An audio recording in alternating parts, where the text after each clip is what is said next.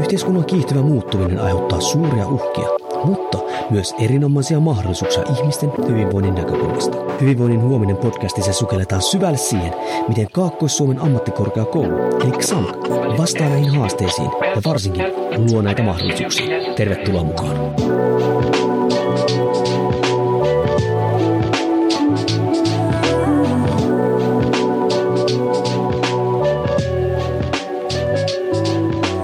Hyvää päivää arvon kuulija ja tervetuloa Hyvinvoinnin huominen podcastiin, joka on siis XAMKin eli Kaakkois-Suomen ammattikorkeakoulun oma podcast hyvinvoinnista ja sen eri osa-alueista. Jos tarkemmin pitää kertoa vielä, niin siinä, että miten XAMK vie niitä eri alueilla eteenpäin. On sitten kyseessä TKI-toiminta, opetustoiminta tai joku alueellinen vaikka yhteistyö. Mun nimi on Jouni Korhonen, toimin Savonlinnan kampuksella liikunnanohjaaja AMK-lehtorina ja tänään keskustellaan hyvin nykyaikana pinnalla olevasta aiheesta, hyvinvointiin merkittävästi vaikuttavasta aiheesta ja semmoisestakin, mistä puhutaan monella eri tasolla, nimittäin työhyvinvoinnin johtamisesta. Ja koska itse en ole tämän puolen ammattilainen, niin totta kai, kuten aina, kutsuin tänne vähän mikrofonin toiselle puolelle semmoisen henkilön, joka on, ja toivotankin Männikön Minnan tervetulleeksi. Moikka Minna. Kiitos. Sä kerroit tuossa, että hei, tää on sun ensimmäinen podcasti. Nythän se on heti, kun tässä ekassa podcastissa heti niin kuin räjäyttää pankin, niin sitten tuleville haastatteluille tulee hirmuiset paineet siitä, että miten tää homma menee eteenpäin. Upeeta, että sä näet sen noin. Mä ehkä ajattelen asiasta toisella tavalla, mutta katsotaan, mitä tästä tulee. Hei, kerrotko vähän siitä, että kuka sä oot, mitä sä teet ja missä sä niitä asioita teet? Mä oon tosiaan Männikkö Minna ja mun tausta on tuolla työterveyshuollossa. Siellä työskentelin 10 vuotta työterveyshoitajana ja nyt on sitten jo 20 vuotta tehnyt tutkimus- ja kehittämishankkeita ja toiminut niissä erilaisissa rooleissa. Ja nämä hanketyöt minä olen aikanaan aloittanut täällä Mikkeli-ammattikorkeakoulussa ja välillä hypännyt tuonne Pohjois-Karjalaan, Pohjois-Karjalan kansanterveyden keskukselle ja piipahdinpa Työterveyslaitoksellakin ja sitten palasin tuossa reilu 5 vuotta sitten Kaakkois-Suomen ammattikorkeakouluun ja tällä hetkellä työskentelen projektipäällikkönä tuolla Active Life Labin tutkimusyksikössä. Kyllä. Ja olen tehnyt siinä sivussa opetusta ja esihenkilövalmennustakin ja jotenkin ajattelin, että tämä kaikki nivoutuu yhteen sillä, että tämä, mitä olen tehnyt tämän reilu 20 vuotta, niin se on ollut peuhaamista työikäisen terveyden ja hyvinvoinnin parissa. Kyllä, ja niin kuin miten, tämä on ehkä vähän tämmöinen liian ilmeinen kysymys, mutta kysyn kuitenkin, että kuinka isosta asiasta sä nykyään, niin kuin, tai kuinka isoksi sä tämän näet, niin tämän, jos puhutaan ihan työhyvinvoinnista, niin kuinka tavallaan niin kuin merkittävä asia se nykyyhteiskunnassa niin kuin on? No onhan se siis se todella merkittävä ja niin kuin vaikuttaa kaikkeen, ei pelkästään niin kuin siellä työssä ja yksilöillä, vaan se on yhteiskunnallisesti tosi merkittävä asia, että tuossa kun edetään tämän hyvinvoinnin johtamisen aiheessa eteenpäin, niin siellä voidaan sitten keskustella myös esimerkiksi näistä kustannuksista, mitä se aiheuttaa, jos tästä työhyvinvoinnista ei pidetä huolta. Kyllä, se on itsellä toiminut, totta kai sitten myös valmentajana ja sitten meidän koulutuksen puolella ollaan työhyvinvointiprojektissa mukana, niin siinähän, kun me puhutaan ihmisen hyvinvoinnista, niin okei, siellähän tulee yleensä niin kuin palautumista ja ravitsemusta ja liikuntaa ja näin, ja sitten niin kuin se työhyvinvointi on ehkä yhtenä niin kuin osa-alueena siellä, mutta kun meidän pitäisi ymmärtää, että työhyvinvointihan merkittävä tekijä ihmisen kokonaisvaltaisessa hyvinvoinnissa, niin kuin ihan järkyttävän iso, koska mehän ollaan töissä aika paljon meidän ajasta, että se ei ole pelkästään vaan yksi sellainen pieni osa, vaan itse asiassa varsinkin nykyaikana se on hirmuisen iso osa ihmisen elämää, eikö vaan? Joo, ja sitten mä ehkä ajattelen tätä vielä pikkusen toiselta kantilta. Oli hyvä, että sä nostit esiin tuon niinku hyvinvoinnin kokonaisuuden, että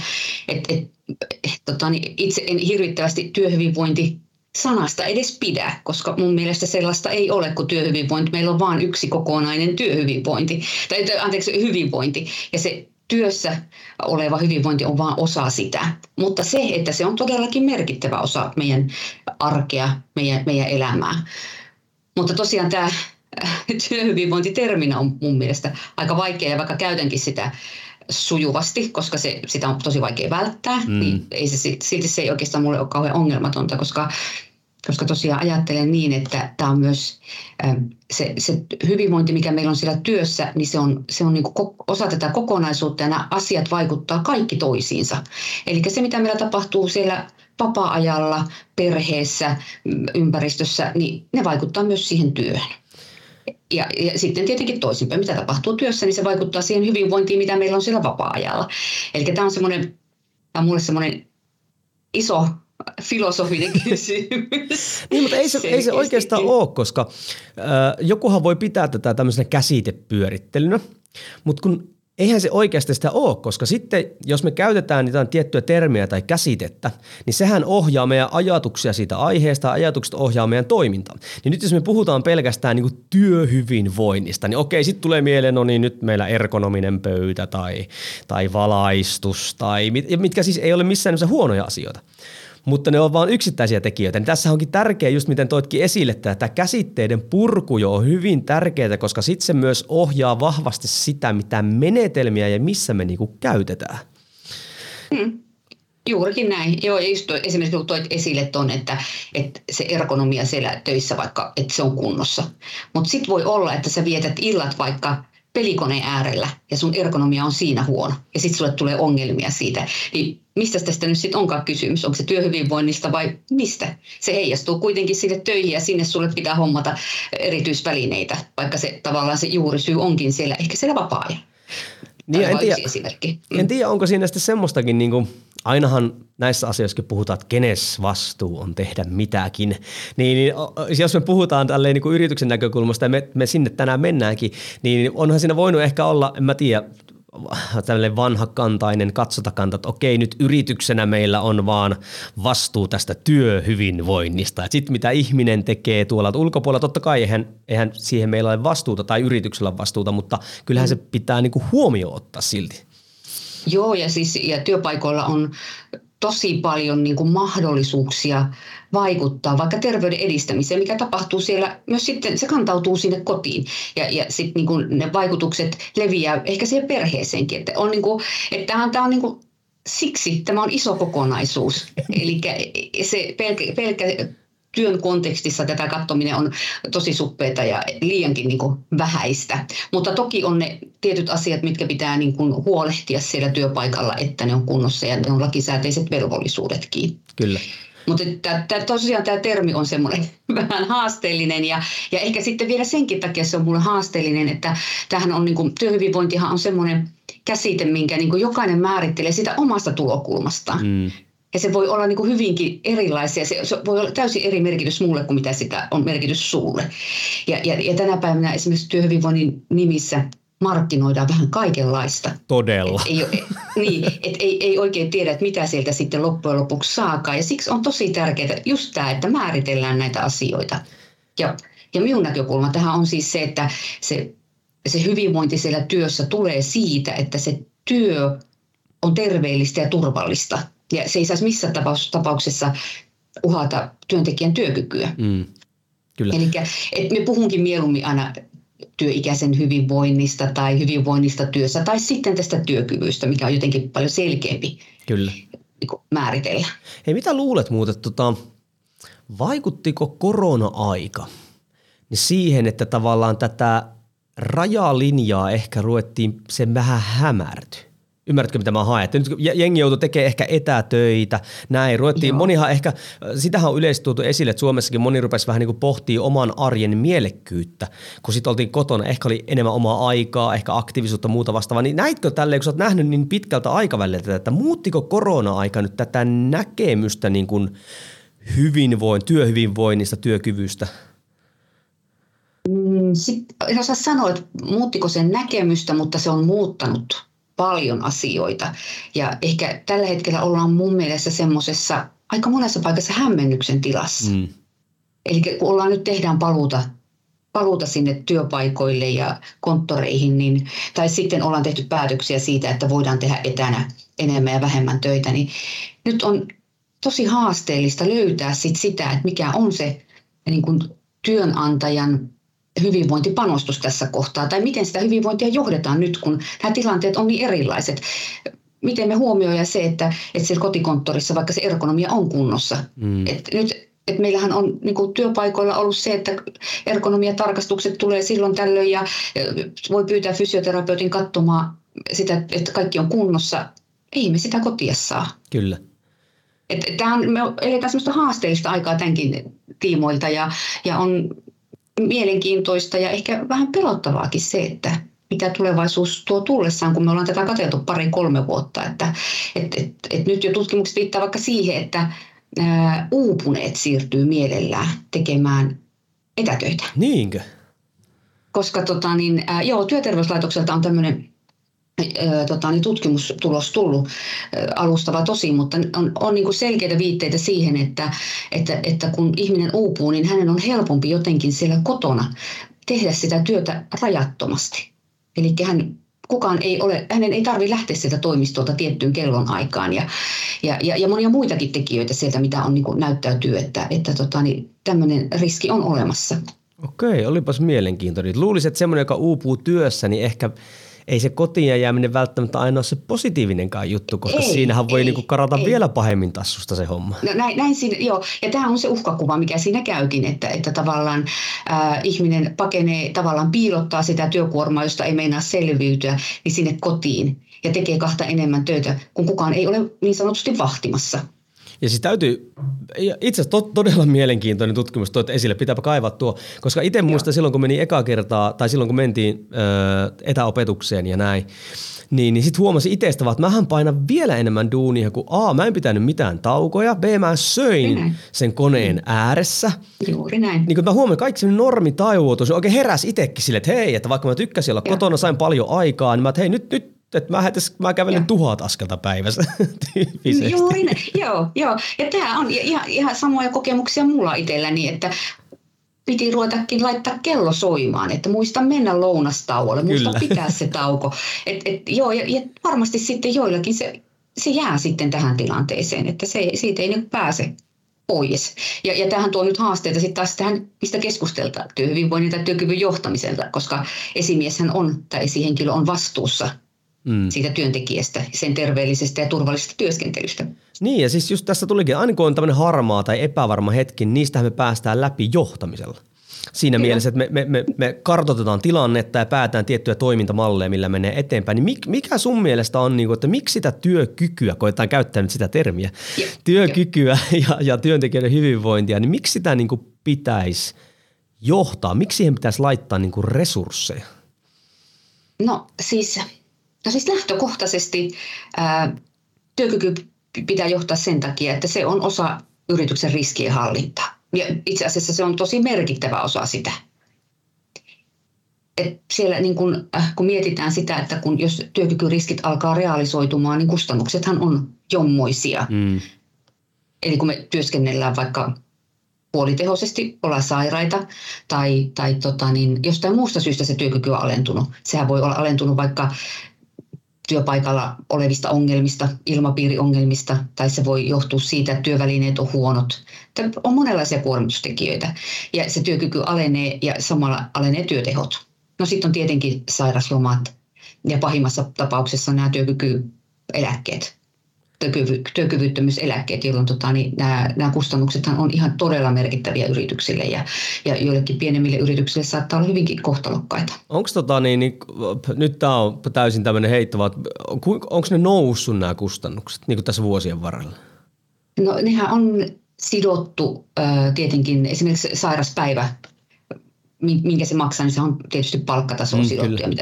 Koko ajan kun palkat nousee, reaaliansiot nousee, niin totta kai se hinta nousee, mutta että kyllä se edelleen pyörii siellä se keskimääräisesti siellä 350 eurossa per päivä per työntekijä, kun mitä se on ollut jo niin kuin vuosikausia, mutta sitten taas sehän on vaan keskimääräinen, että jollakin se tarkoittaa sitä, että kun olet jossain asiantuntijatehtävässä ja sun palkka on korkea, niin se saattaa maksaa 1000 euroa sille yritykselle se yksi sairauslomapäivä. Mites valtion tasolla? Onko ne, jos ei tuollaista keskiarvollista huomioon, niin onko siellä kuitenkin sellainen trendi, että nyt tapahtuu yhteiskunnassa jotain, että nämä kulut on nousemassa? No, tästä ihan tarkkaa tietoa ei tällä hetkellä ole, ja tämä onkin mielenkiintoista, että kun tässä niin kuin ennen koronaa tuli vuosittain tämmöinen tekemättömän työn kustannukset, tämmöinen tutkimus vuositasolla, jossa katsottiin niin kuin valtakunnallisesti, niin sitä ei ole nyt korona-aikana julkaistu. Että mielenkiinnolla odotan, en tiedä syytä miksi näin on, että sitä ei ole tullut, mutta mielenkiinnolla odotan, että mitä se mahtaisi olla nyt ja miten nämä muutokset, koska nyt on tapahtunut tosi suuria muutoksia tällä kentällä. Ja niin kuin aluksihan näytti korona-aikana, että esimerkiksi sairaslomat lähti vähenemään. Eli tämä tarkoittaa todennäköisesti sitä, että ihmiset teki sairaana töitä siellä etänä. Juuri tämä. Mutta nyt ne on taas kääntynyt nousuun, eli että ollaan palaamassa siihen koronaa edeltävään aikaan. Ja miksi se tästä muuttuu ajan mittaan, että se on mielenkiintoista nähdä. Mutta silloin ennen korona-aikaa niin tämmöinen tekemättömän työn kustannukset, niin se liikkui siellä 2,5 eurossa per henkilö per vuosi, mikä tulee työnantajalle kustannusta. Eli puhutaan todella merkittävistä summista. Ja tätä taas, niin kuin tähän perustuen, niin se työkyvyn johtaminen on todella merkittävä juttu sille yritykselle. Niin, siihen kannattaa panostaa. Niin, ehkä se niin kuin just tekee, just toit esille tuossa, kun nämä muutokset on ollut niin merkittäviä ja tämmöisiä, mitä ei ole niin kuin meidän yhteiskunnassa tässä mittakaavassa niin kuin tapahtunut, niin ehkä ei vielä ymmärretäkään, että tätä pitää johtaa. Että onkohan semmoinen reagointi tavallaan mielialaa vielä tässä, tiedätkö, että hei, nyt koetaan selvitä, että kunhan saadaan tämä homma pyörimään. Mä luulen, että monet ymmärtää kyllä sen, että hei, että jos työntekijän työteho laskee, niin sillä on välitön merkitys niin kuin työn tai yrityksen toimintaan. Mutta onkohan siinä sitten se, että vielä ollaan, kun ei oikein edes osata, tiedätkö, tehdä, että mitä tässä pitäisi tehdä? Joo, siis paljon on korjattavaa. Toki paljon on hyvääkin jo ja monissa työpaikoissa tehdään jo hyvää ja toimitaan just niin kuin pitääkin tämän asian suhteen, mutta kyllä siellä paljon tekemistä vielä on. No itse asiassa ajatus katkesi nyt, kysypä minulta ja seuraava kysymys. No hei, se on ihan selkeä kysymys nyt, että monellahan ei välttämättä edes tule mieleen sitä, että mitä tarkoittaa niin kuin työkykyjohtaminen, niin pystytään niin kuin kuvaamaan sitä, että mitä se on. Tai, no ei, ekaksi, että mitä se on ja sitten ehkä semmoisenkin, että mitä sen pitäisi olla, mihin suuntaan pitäisi mennä. Joku saa ehkä vähän ajatusmallia siitä, että okei, toiminko mä noin esimiehenä yrityksenä tai hei, miten meidän työpaikalla niin tämä homma toteutuu. Joo, niin kuin tuossa sivuuttiin, niin ihan kaikki ei ole vielä herännyt tälle asialle ja tällä hetkellä se toteutuu yrityksissä tosi monentasoisesti. Ja ei ole ehkä sisäistetty sitä, että mikä suuri merkitys sillä on, että toki niin kuin ihan tähän niin kuin tuottavuuteen ja sitten myös ehkä semmoinenkin, olen tuossa hankkeessa ollut mukana, missä kehitetään esimerkiksi vetovoimaisuutta organisaatioihin ja sehän vaikuttaa myös siihen, että kun meillä sitä työkykyä johdetaan hyvin, siellä työpaikassa on hyvää ja turvallista olla, se edistää mun terveyttä ja hyvinvointia, niin sinne halutaan myös ehkä mieluummin töihin kuin semmoiseen paikkaan, mistä kantautuu tietoja, että johtaminen on huonoa ja täällä on tosi huono olla ja vaihtuvuus on suurta. Että siellä on niin kuin monet asiat siellä taustalla vaikuttamaksi, miksi tätä niin kuin pitäisi lähteä ehkä viemään uuteen suuntaan tai terävöittämään sitä työkykyjohtamista. Ja mitä ihan käytännössä, jos niinku työkyvyn johtamisessa joku saa niinku semmoisen ihan niinku tämän kouriin tuntuva esimerkki, että mitä käytännössä hyvää työkyky johtaminen niinku on? No ehkä semmoinen avainsana tai lausahdus on semmoinen, että mistä voisi lähteä liikelle, on se, että jokainen päätös, mitä siellä organisaatiossa tai yrityksessä tehdään, niin se on työkykypäätös, se on hyvinvointipäätös. Ja tämän kun oivaltaa ja ottaa käyttöön, eli ottaa käyttöön sen, että kun tehdään päätöksiä yrityksessä, niin joka kerta se päätös alistetaan sille kysymykselle, että miten tämä vaikuttaa meidän työntekijöihin, miten tämä vaikuttaa meidän työntekijöiden hyvinvointiin. Niin minä luulen, että tämä niin kuin konkretisoi sitä, että mistä tässä on niin kuin kysymys. Eli se työkyvyn johtaminen pitäisi olla osa organisaatiostrategista johtamista. Se ei saisi olla edes irrallinen osa-alue. Tässä on taas tulee tätä termihankaluutta, eli toisaalta ei pitäisi puhua ollenkaan työhyvinvoinnin tai työkyvyn johtamisesta, vaan siitä strategisesta organisaation johtamisesta, jonka sisällä sitten tämä hyvinvointi on tämmöisenä niin kuin luontaisena osa-alueena. Läpileikkaa kaiken päätöksenteon. Joo, mä tykkään semmoista termistä kuin toisen asteen seuraukset, eli tarkoittaa sitä, että me tehdään jonkinlainen päätös, on tuottavuuspäätös tai whatever, ja sitten me mietitään sitä niin kuin tavallaan sen työvoiman näkökulmasta, että käytännössä hyviä tai huonoja vaikutukset, mitä meillä on, ja se päätöshän tehdään vasta sitten, kun me hyväksytään ne seuraukset siitä niin kuin sinne alaspäin. Eli tähän suuntaanhan sä sanoit tässä, että eikö näin se pitäisi niin kuin mennä? Kyllä, juuri näin, että ei, siis yrityksessä ei minun mielestä ole sellaisia päätöksiä ei tehdä, mitkä ei vaikuttaisi sen yrityksen työntekijöiden hyvinvointiin.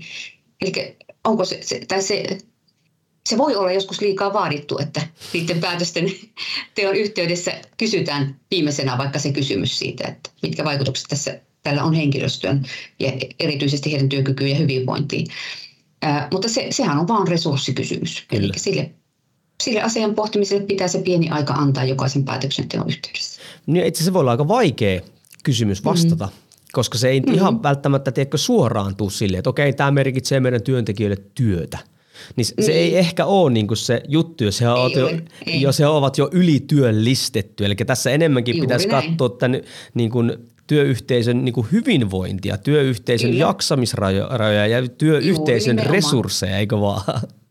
Just näin, ja just niin kuin tuon esimerkki, mikä toi tuossa, että okei, tämä tekee lisää töitä meidän työntekijöille, selviikö ne tästä? Mitä se tarkoittaa heidän kuormittumisessa? Okei, se tarkoittaa sitä, että meidän on rekrytoitava lisää. Kyllä. Eli ne ei aina ole kovin, että useinkaan eivät ole kovin helppoja kysymyksiä, eikä ne ratkaisut ole helppoja, mutta pitkässä juoksussa ne lisää kyllä monia hyviä asioita siellä yrityksessä. Mä luulen sen, kun nykyään jotenkin tuntuu, että niinku yritysmaailmassa ja muutenkin, ja me ollaan vähän niinku alistuttu sille ajatukselle jo, että töitä tehdään kovaa. Siis silleen varsinkin tuntuu tuolla tietyillä aloilla, töitä tehdään kovaa. Niin näin ollen just tämä, että jos semmoinen maine tai kuuluu jossain, että hei, okei, me tehdään kyllä kovaa töitä, mutta tässä yrityksessä oikeasti katsotaan työntekijöiden perään. Niin mä ainakin näen sen, että se on tulevaisuudessa on ihan tai ei edes tulevaisuudessa, se on nyt jo niin kuin iso valtti. Että jos sä pystyt jotenkin, sä pystyt itse jo henkilökohtaisesti katsoa, että hei, että mä pystyn tuossa ympäristössä ottamaan vastuun omasta niin kuin hyvinvoinnista, plus että B, se työnantaja tukee mua siinä. Niin kyllä näin 3 lapsen isänä, niin se olisi mulle aika iso niin kuin juttu. Kyllä, joo, ja mitä enemmän meille tulee niin tätä seuraavaa sukupolvea työelämään, niin kyllähän kaikki niin kuin viittaa siihen suuntaan, että heille se vakituinen työpaikka tai se palkkapussi ei ole enää niitä niin kuin tärkeitä tekijöitä siinä työssä, vaan työn merkityksellisyys ja just se, että minkälaisessa porukassa ja minkälaisella tahdilla sitä työtä tehdään ja onko joustoja. Et kyllä tämä niinku selkeästi niinku on muuttumassa tai tämä muuttuu pakon edessä. Toki tällä hetkellä on tosi suurena haasteena esimerkiksi monen toimialan resurssipula, eli sinne ei saada työntekijöitä. Niin se tietysti vähän tätä keikauttaa toiseen suuntaan, mutta näihinkin avaimia voitaisiin etsiä ehkä juuri sitä kautta, että tehdään niistä työoloista mahdollisimman hyvät ja houkuttelevat. Niin, en tiedä, just toi oli hyvä näkökulma, koska nykyään kun ruvetaan puhumaan, sanon nyt niin kuin työhyvinvoinnista, niin sitten jos mennään, se pakostikin joskus menee niin kuin eri alojen vertailuun. Että onhan teidän helppo, koska teillä on resursseja ja kun meillä ei ole tätä. Ja se on ihan fakta, siis ei siinä mitään. Mutta musta tuntuu, että se jotenkin joskus niinku pysäyttää sen keskustelun. Että okei, varmasti on tiukkoja tilanteita tietyillä aloilla, sitä ei kukaan kiellä. Joo, mutta miten me pystyttäisiin niinku tekemään? Otetaan esimerkkinä vaikka nyt terveydenhuoltopuoli, niin en usko, että korona-aika, kun tässä on pyörillä näitä juttuja, niin minkälainen on, niin kun siellä että ne painaa ylitöitä ja kaikkea tämmöistä, niin se näkökulma tai se mielikuva, mikä siitä syntynyt, niin ei se hirveän hyvä niin kuin ole. Että miten tuohon saataisiin niin kuin ratkaistua esimerkiksi että sehän vaan keskustelemalla ja mitä ikinä. Niin kuin Kyllä, jos viisasten kivi olisikin tuohon, että miten se ratkaistaisiin, niin hyvä juttu olisi, mutta sinnekin tosiaan palkankorotuksia on tullut, mutta ne ei ratkaise sitä asiaa, vaan sinne työolosuhteille pitää tehdä jotain ja mienään, niin kuin, että tämä on tosi niin kuin monen asian summa. Ja taas tullaan siihen, että sit se oleellinen tekijä siellä taustalla on, kuinka sitä työhyvinvointia ja työkykyä johdetaan ja kuinka selkeät niin kuin tavallaan siellä pystytään asettamaan vaikka tavoitteet, mitä me halutaan, miltä tämä meidän työpaikka näyttää hyvinvoinnin kannalta ja mitä merkitystä sillä on esimerkiksi juuri sille, joka miettii, että hakeudunko tuonne töihin vai en. Tämä on niin kuin tosi laaja kysymys, että se ei ole pelkästään se, että mitä ne meidän työntekijät, kuinka he pärjää siellä, vaan tämä on niin kuin iso kysymys varsinkin nyt näille, joilla on vaikeuksia rekrytoida uusia työntekijöitä. Niin se, ja tämä on nimenomaan sitä työkyvyn johtamista, että siellä on tavoitteet asetetaan ja sitä kautta niin kuin lähdetään rakentamaan sitä ja turvataan resurssit mahdollisimman hyvin sitä kautta, että tavallaan sille työkyvyn tukemiselle on riittäviä resursseja. Ja sitten tietenkin se... Sano vaan. Eikö sano, just tuo kun sä toit esille, että miten laaja tämä on. Hirmuisen laaja alue, hirveän monta asiaa vaikuttaa, mutta silti me tullaan ihan sinne yksilön tasollekin vielä. Että tämä on niin kompleksinen juttu, että tämä ei niin kuin tavallaan voi toteutua edes ilman kunnon johtamista. Ei, ja siksi on hämmästyttävää, että monissa yrityksissä tämä on vielä niin pienessä roolissa koko niin kuin työhyvinvoinnin, työkyvyn johtaminen. No hei, tuosta hyvin pääsekin siihen, että kuka siitä nyt on sitten vastuussa? Eli toisaalta kuka siinä pitäisi nyt ottaa tavallaan niin kuin se vastuu, se asema, lähteä viemään sitä eteenpäin? No joo, lähdetään silleen ensin liikkeelle. Kuka siitä pitäisi ottaa vastuu? No tietysti avainasemassa on yrityksen organisaatio, se ylin johto, jonka tavallaan tärkeimpänä tehtävänä on oikeastaan varmistaa se, että se hyvinvoinnin johtaminen on osa sitä strategista johtamista. Heidän pitää sitoutua siihen ja heidän pitää niin kuin jotenkin nähdä se asia merkitykselliseksi ja tärkeäksi. Ja heidän pitäisi pystyä myös osoittaa sinne yritykseen päin se, että tämä on meillä tosi tärkeä arvo. Hyvinvointi on meillä arvo sinänsä, eikä niin, että se on vaan jossain kirjattuna ylös. Useimmilla yrityksillähän se on kirjattuna arvoihin tai johonkin visioon tai muuhun, mutta niin se pitäisi näkyä. Se kiinnostus siitä pitäisi näkyä, siitä pitäisi puhua. Ja mielellään myös ylinjohto jalkautua vaikka näiden asioiden äärellä yksiköihin tai sinne työntekijätasolle. Niin. Kyllä näen, että siitähän se lähtee. Ylimmällä johdolla on myös sitten se niin kuin asemansa puolesta sitä valtaa ja niin kuin päätöksentekokykyä, että he pystyvät näitä asioita viemään eteenpäin. Tuo on vähän sama niin kuin yksilötasollakin. Kaikillahan terveys on tärkeää. Siis jos kysytään, että kuinka korkealle terveys tai hyvinvointi nousee. Mutta sitten niin kuin yleensä, niin kuin Jari Sarasvuo taisi sanoa, että jos ei niin kuin arvot maksa mitään tunnehintaa, ne on vaan mielipiteitä. Ja tietysti tuntuu, että yrityksillä vaan tuodaan sellaista imagoa, että meillä välitetään hyvinvoinnista. Se on niin helppo sanoa. Mutta sitten niin kuin oikeasti kun me tullaan, niin se maksaa resursseja, se maksaa aikaa itse asiassa ja se on haastavaa. Se ei ole yksinkertaista ja se ei ole tuosta noin vaan tehty. Ja toi on niin kuin tosi tärkeä näkökulma, että se on haastavaa. Ja ehkä sitten siihen haasteellisuuteen liittyy just se, että sitä on niin kuin ehkä vaikea käynnistää sitä toimintaa tai tehdä siitä systemaattista. Ja varsinkin, kun sillähän ei tehdä pikavoittoja. Ei todella. Sillähän tehdään tappiota alussa tyyppisesti. Että tavallaan sitten se tulee pikkuhiljaa se tuotto sieltä ja kaikki se imagon muutos ja muut. Toi on tosi tärkeä pointti. Mutta noista rooleista vielä, niin se, että toi ylimmän johto niin varmistaa sen, että homma meillä pitää saada käyntiin ja toimimaan, niin kuitenkin mun mielestä sitten se portinvartija, se tärkein tekijä on esihenkilö. Eli hän on paljon vahtina ja hänellä on myös vastuuta ihan niin kuin ylimmällä johdolla. Sieltä tulee lainsäädännöstäkin niitä tiettyjä vaatimuksia terveyteen ja turvallisuuteen liittyen. Mutta se, että mulla on ehkä semmoinen näppituntuma tästä, että tällä hetkellä pahiten pieleen mennään siinä kohdalla, että kun esihenkilöille ei anneta ehkä riittävästi resursseja tähän työhyvinvoinnista, työkyvystä niin kuin huolehtimiseen. Mun mielestä heillä on kyllä myös tässä ihan keskeinen rooli ja se pitäisi niin kuin mahdollistaa myös se heidän työ. Ja Ja itse olen tätä joskus pohtinutkin, niin kuin keskusteluissa on tullut esille, että se pitäisi esihenkilölle jo tehdä selväksi rekrytointivaiheessa. Että iso osa tätä työtä on se, että sä huolehdit sun työntekijöistä. Ja sitten mitä tuossa myös näissä niin kuin yrityksissä, minkä kanssa nyt olen tässä viime aikoina tehnyt yhteistyötä tämän asian tiimoilta, niin on sitten tullut esille tämmöinen niin kuin haaste tässä esihenkilötyön tasalaatuisuudessa nimenomaan liittyen tähän hyvinvointiin. Eli sekin on, niin kuin, että toiset on luonnostaan kiinnostuneita siitä asiasta ja he haluaa ja he panostaa siihen ihan niin kuin siitä omasta kiinnostuksesta lähtien. Sitten joku toinen on tullut siihen esihenkilön tehtävään ihan muista syistä. Ja se on tavallaan välttämätön paha se niin kuin, hyvinvoinnista huolehtiminen, työntekijöistä huolehtiminen. Eli sekin on tässä, että tavallaan tähänkin pitäisi saada joku standardointi. Eli se, että se esihenkilölle kuuluu tämä tontti ja sit myös niin, että se pitää työnantaja myös resurssoida. Niin, eli tarkoitat, että niin kuin yrityksen sisällä standardoidaan esihenkilön toiminta, että se on niin kuin eri henkilöiden, Kyllä. vaikka ne vaihtuisi, niin tavallaan se tietty Kyllä. juttu toimii koko niin. ajan. Kyllä.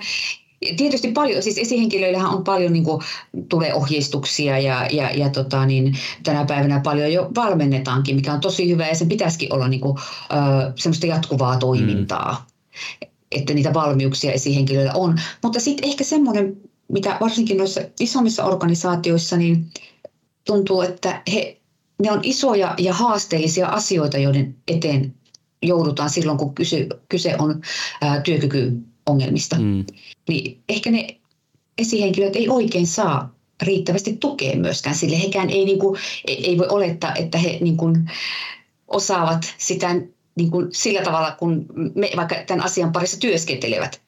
Tiedetään ja osataan ja tiedetään toimintatapoja, niin esihenkilöt tarvitsevat mielestäni siihen tukea kyllä huomattavasti enemmän kuin mitä he saa tällä hetkellä. Niin, jos miettii korona-aikaa. Niin mä haastattelin Pakarisen Taijaa täältä meidän Savonlinnan kampukselta, niin hän on tunteista puhuttiin työpaikalla ja sitä, että kuinka vaikeaa korona-aikana oli just esihenkilönä lukea työntekijöitä, kun sä et enää, sä et enää niin kuin pystynyt kohtaamaan heitä fyysisesti ja just sitä, tiedätkö, sanatonta viestintää, sitä, että miten niin kuin oikeasti työntekijällä menee. Niin sit voin kuvitella nyt sitten silleen, että okei, vaikka joku esihenkilö, joka haluaisikin katsoa työntekijöidensä perää, ajat on ollut tosi haastavia, niin kuin ammattilaisilla on vaikeuksia tukea työntekijöitä niin kuin hyvinvoinnissa, niin voin kuvitella, kuinka paha paikka se niin kuin on, jos ei sitten vielä sieltä ylemmältä taholta selvää niin kuin resurssikautta, koulutusta tai jotain muuta tukea. Sehän on ihan hirveä paikka, niin kuin oikeasti. Joo, no se on just näin ja tämä aika, niin kuin tuossa niin kuin puhuttiin, että nämä työkykyhaasteet on aikamoisia tällä hetkellä just tästä etätyöstäkin johtuen, ja tämähän jatkuu monessa paikassa edelleen, että etätyötä tehdään. Ja nyt olisikin todella, todella tärkeää ottaa uusia välineitä, keinoja, ja nimenomaan huolehtia siitä, että ne esihenkilöt saa riittävät resurssit esimerkiksi siihen, että säännöllisesti jokaisen työntekijän kanssa käydään vaikka 15 minuutin keskustelu. Miten menee, mitä kuuluu. Eli ainakin mahdollistetaan se, että se ihminen pystyy tuomaan esiin sen oman vaikka uupumisen tai muun kuormittumisen, sen perhetilanteen, jos siellä on jotain haasteita ja sen takia on esimerkiksi työtehot alentunut. Että tavallaan niitä kohtaamisia pitäisi nyt vaan tehdä enemmän. Niin pitäisi mahdollistaa niitä. Kyllä, juuri näin. Ja tästä päästäänkin oikeastaan aasisiltaan sitten siihen työntekijän. Just menisin kysyä tätä. Kai sielläkin joku vastuu on. Kyllä. Tässä työkyvyn johtamisessa niin on ihan selkeä vastuu myös työntekijällä, koska varsinkin tuosta työkyvystä kun puhutaan, niin me jotenkin ajattelen sen niin työntekijä lähtöiseksi ja kohtaiseksi, että tokihan minun pitää omasta työkyvystäni huolehtia. No se on nimenomaan sitä itsensä johtamista, mutta se on myös sitä, että huolehditaan niistä terveellisistä elämäntavoista. Ja sitten se on huolehtimista siitä, että me itse pidetään se meidän työmäärä sopivana. Että me tehdään sellaista sellaista määrää niin kuin sitä työtä, ettei me uuvuta sen kanssa.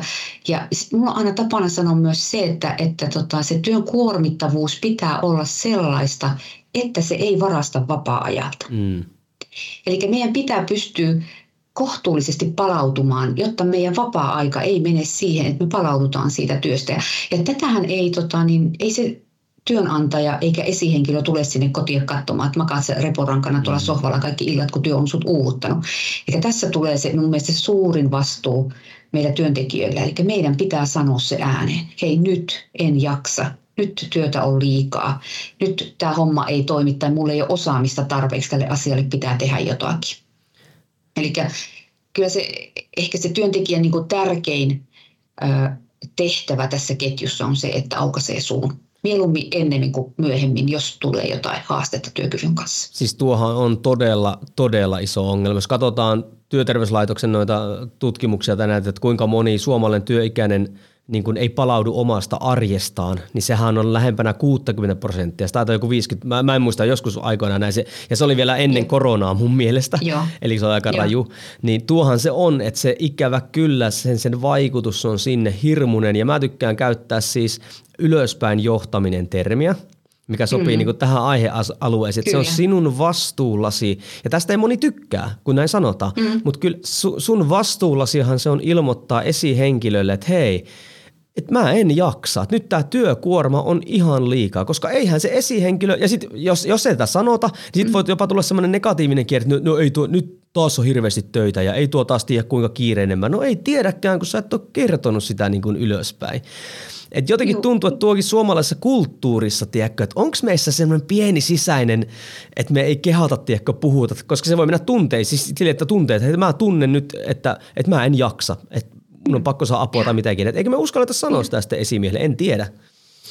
Joo, kyllähän tämä tietenkin haasteellista varmasti on ottaa esille, ja siellä taustalla on moniakin syitä. Ehkä yksi syy on se työpaikan menettämisen pelko. Kyllä. Siis nämä on niin tosi isoja asioita. Tässä tullaan sitten taas myös sitten siihen, palataan tavallaan siihen alkuun, eli siihen, että työkykyjohtaminen, sen mahdollistaminen, sille ajan antaminen, sen luottamuksen ilmapiirin rakentaminen sitä kautta, että hei, näin meillä toimitaan, ja me halutaan, että meidän kaikki työntekijät voi hyvin. Ja tavallaan sitten niiden esimerkkien esiin tuominen, että näitä tapahtuu, että me ollaan vaikka kevennetty jonkun työtä, se on meillä mahdollista. Se ilmapiirin muuttaminen, se on haasteellista ja se vaatii koko tätä työkykyjohtamisen ketjua, että se saataisiin kuntoon ja se semmoinen riittävä luottamus rakennettua, että ihmiset uskaltaa avata suun. Ja toisaalta myös sitä, että me uskalletaan vaikka sanoa sille työkaverille, että hei, meneekö sulla liian lujaa? Pitäisikö painaa jarrua? Ja jos näyttää, niin kuin, että toinen on menossa seinään päin, niin sitten myös sanoa sille esihenkilölle, että hei, ootko kiinnittänyt huomiota, että nyt on tämmöinen tilanne, että pitäisikö vähän jututtaa. Joo, ja sitten vaikka nyt puhutaankin tämmöistä niin kuin haasteista, mitä tässä on, niin sen on kyllä huomannut, että Suomessa on semmoisiakin hyviä työpaikkoja, missä nämä otetaan tosi hyvin toimeen. Mä oon seurannut sitä Great Place to Work, eli mikä se nyt on, suomeksi, mutta aina se Suomen paras työpaikka, eikö se ole se? Joo. Ja sieltä tiedän muutamia yrityksiä, joissa toimitaan, joissa todellakin säännölliset keskusteluja työntekijöiden kanssa, jos on arjessa painetta, se otetaan heti huomioon niin kuin sillä työpaikalla, niin kyllä se vaan niin kuin näkyy sitten siinä, että kun kysytään työntekijöiden jaksamisesta ja pysyvyydestä varsinkin, koska nykyään se työ kyllä... Ihmiset löytävät kyllä joissakin aloilla työpaikkoja sitten, se vaihtuvuus on helppoa, niin just tuommoisilla tekijöillä he saadaan piettyä sitten siellä niin kuin mukana ja sitten mun mielestä se tekee myös sitä työympäristössä mukavan työpaikan niin kuin toimia. Hei, jos palataan sinne tavallaan vähän korkeammalle tasolle, eli esihenkilöön tai sitten ihan organisaatioon sitten päättäjiin, niin jos tämmöinen niin kuin kiinnostaa, niin mistä tämmöisiä, ja sitten jos tulee semmoinen, että hei, me ei osata vaikka johtaa tämmöistä. Niin onko jotain virallisia tahoja tai mistä tämmöiseen, kun sä sanoit, että sä oot toiminut esimerkiksi niin kuin yritysten kanssa yhteistyössä, että mistä niin kuin yritys voi saada tämmöiseen niin kuin apua? No siis mun historia, jos ottaa huomioon, niin me on tehty tosi paljon hankkeita näihin teemoihin liittyen, toki hyvin laaja-alaisesti niin monenlaistakin, mutta esimerkiksi tämänhetkisessä hankkeessa, työskentelen Mintissä hankkeessa, meillä on tällä hetkellä menossa 3 organisaation kanssa tämmöinen työkyvyn johtamisen kokonaisuus, mihin kuuluu kouluttamista, mutta myös sitten tämmöisiä kehittämiskokeiluja siellä organisaatiossa. Hankkeet on yksi väylä, mistä pystyy apua saamaan. Toki sitten olen itse tehnyt avoimen ammattikorkeakoulun kautta esihenkilövalmennuksia, eli semmoisia on mahdollista löytää, mutta myös sitten vaikka Työterveyslaitos. Sieltä löytyy todella paljon materiaalia, että millä tätä asiaa saa käyntiin. Ja jos tuntuu, että ne omat rahkeet ei riitä, niin ihan varmasti löytyy apuja ja tukea tähän toimintaan. Ja on paljon valmiita malleja, joita voi hyödyntää. Ja vaikka työeläkeyhtiöt, esimerkiksi Kevalla, sieltä saa tosi hyvin tukea. Heillä on sellaiset oppimisympäristöt omille asiakkaille, josta tästäkin teemasta niin löytyy paljon asiaa ja ihan varmasti pystyy pääsee asioissa eteenpäin. Ja eikä kaikkea tarvitse tehdä itse, eikä kaikkea tarvitse keksiä alusta asti, koska niin kuin sanoit, näitä Great Place to Work, näitä paikkoja on. Eli voi benchmarkata sitten semmoisia toimivia organisaatioita. Niin, tämä on ihan sama mun mielestä kuin mikä tahansa muu aihealue nykyään, että tietoahan niin kuin on. Se harvemmin niin kuin jää siitä kiinni, vaan enemmänkin tuo, mitä sä toit niin kuin esille, on se, että se työhyvinvoinnin johtaminen otetaan oikeasti niin kuin arvoksi. Koska yleensä kun joku toiminta on meille merkityksellistä, niin me ruvetaan etsimään siihen toimintamalleja, että me saadaan se niin kuin tapahtumaan. Ennen kuin jos ei sillä ole mitään merkitystä, syvällisempää merkitystä yrityksellä tai työntekijöille, harvemmin se on niin kuin pitkäaikaista toimintaa. Et tuoltahan se sitten niin kuin lähtee liikenteeseen. Joo, se on ihan siitä riippuvainen, että minkä verran siihen ollaan valmiita panostamaan. Se, että joissain isommissa organisaatioissa tätä asiaa lähtee viemään yksi henkilö. Siihen palkataan työkykykoordinaattori, työhyvinvointikoordinaattori, millä nimikkeellä sitten onkaan. Yrityksissä hyvinvointikoordinaattoreina tiedän, että joissakin on, jotka lähtee systemaattisesti viemään tätä asiaa eteenpäin. Toki niin kuin isoissa organisaatioissa, joissa on oma henkilöstöhallinto, resurssi, niin se on aina helpompaa, että mitä pienempään yritykseen mennään, voi olla niin, että se yrittäjä on toimitusjohtaja ja HR ja vielä siellä ruohonjuuritasolla työntekijäkin, niin nämä on tosi haasteellisia, mutta silti nämä on tosi tärkeitä asioita heille ja se pitäisi siinä heidän mittakaavassaan kuitenkin saada pyörimään, koska heille ne on myös kohtalon kysymyksiä, esimerkiksi vaikka työkyvyttömyyseläke. Se voi olla yrityksen loppu, kun tulee yksi työkyvyttömyyseläke, se voi olla niin ratkaiseva. Voiko se? Mä en ole itse asiassa tohon koskaan niin kuin silleen sukeltanut. Se voi oikeasti pienelle yritykselle työkyvyttömyyseläke voi olla siis ihan rampauttava tekijä. No se voi olla rampauttava tekijä, se tietysti taloudellisesti, mutta sitten myös se, että jos se on avainhenkilö, joka sieltä tipahtaa yhtäkkiä pois ja sitä myöten sitten eläköityy. Ja sitten kaikki rekrytoinnit uudet ja tämmöiset, niin kyllä ne voi olla ihan kohtalon kysymyksiä kyllä. Niin ja sitten itse kanssa näen sen silleen, että niin työhyvinvointi tämmöinen, niin kuin sanoit, että tästä ei saada semmoisia suoraan tämmöisiä nopeita voittoja. Niin. Mutta siinä on se, että jos ei tälle tehdä mitään, niin se on semmoista hiljasta laskua, semmoista oikein salakavalaa laskua ja sitten kun se oikeasti niin kuin, materialisoituu, niin se voi ollakin niin iso juttu, että sille ei enää välttämättä ihan helposti tehdäkään enää niin kuin mitään. Se on siinä mielessä tämmöinen niin salakavala juttu. No, tässä voidaan taas verrata niin kuin ihan tähän meidän omaan terveyteen, tähän meidän kehomme ja temppelimme. Että sehän on, mitä huonommilla elämäntavoilla me eletään, niin sehän on semmoista hiljaista itsemurhaa. Niin se on vähän sama siellä yrityksissä, että jos näille ei tehdä mitään, niin kyllä se pikkuhiljaa rupeaa näkymään siellä ja haasteita tulee. Niilläkin aloilla, joissa on se tilanne, että uusi työntekijä löytyy tilalle, niin kyllä se jossain vaiheessa kuitenkin rupeaa näkymään sitten siellä viiva-alla ihan merkittävästi. Kyllä, tuli minusta tosi hyvä tämmöinen lopetus tälle. Eli nämä on hyvin merkittäviä, siis haastavia johtamisen paikkoja, mutta joilla voidaan saada hyvin merkittäviä taloudellisia ja inhimillisiä positiivisia puolia aikaa, ja tähän pitäisi enemmän niin kuin kiinnittää huomiota. Totta kai me voitaisiin puhua tästä vaikka kuinka paljon. Todellakin. Hyvin laaja alue. Ja heti tartuin vielä, kun sanoit tuossa tuon inhimilliset, niin se oli sitten olisi taas jo 2 seuraavan podcastin aihe kyllä, koska niin paljon sillä on merkitystä meille yksilöille myös sitten. Niin joo, tuo on se, joo, mullakin lähtisi ihan niin kuin laukalle tästä, koska mä uskon siihen kanssa, että me ollaan menossa semmoisen just tämmöisen merkityksellisempään suuntaan kaikilla työaloilla. Siis sille totta kai meillä hirveästi on vaihtelevuutta siellä, mutta kyllä se vaan niin kuin näin menee, että ihmiset hakee myös sieltä työstä sitä semmoista, niin kuin voikin hakea merkitystä niin kuin elämälleen, niin että siinä kanssa niin kuin työnantaja, kuinka se tukee sitä, niin se on tosi, tosi iso tekijä. Mutta siitä se karkaa tämä meidän keskustelu todella pitkäksi. Tehdään siitä seuraava jakso. Että niin, se tosiaan loppukaneettina voi sanoa, että se työ oikeasti voi olla just se, mikä kannattelee ihmistä, koska niitä haasteita voi tulla sieltä työn ulkopuolelta niin paljon. Eli se voi olla myös voimavara ja senkin takia tämä on niin todella tärkeä aihe. Niin ja sen, itse asiassa, jos tähän vielä sanoo, tuohon jatkaa, että sehän pitäisikin olla voimavara, koska kunhan me nähdään ihmisiä, jotka jää eläkkeelle, joilta lähtee se työympäristö pois, niin se voi olla ihan hirmuinen pommi siihen arkeen, mistä se yksilö ei välttämättä edes pääse niin kuin yli, se on niin vahva osa häntä. Niin sitten, jos ei tätä niin kuin mitenkään tuota huomioon siinä johtamisessa, niin... Näin se on, joo, ja toi on totta. Hyvä, että korjasit tuon. Työn pitää nimenomaan olla voimavara. Tai sanotaan vielä niin, että se ei saa missään vaiheessa tapauksessa syödä niitä voimavaroja liiallisesti, eli se palautuminen pitää olla kunnossa, koska mutta niin kuin jossain vaiheessa tuolla alussa todettiin, että tämä on kokonaisuus. Tämä on niin kuin, kaikki vaikuttaa kaikkeen. Kyllä, ja kaikilla on mahdollisuus vaikuttaa siihen, kunhan me vaan alistutaan sille. Hei, kiitos kuuntelija, kun jaksoit kuluttaa tärkeitä resursseja, eli aikaa tähän ja kuuntelit meitä. Jos haluat tähän meille palveluksen, ota screenshotti, missä ikinä tätä kuunteletkin, laita vaikka Instagramia ja täkää sinne XAMK, niin me tiedetään, että kuuntelit tätä jaksoa. Kiitos Minna, että jaksoit tulla tästä isosta aiheesta puhumaan tälle pähkinänkuoressa.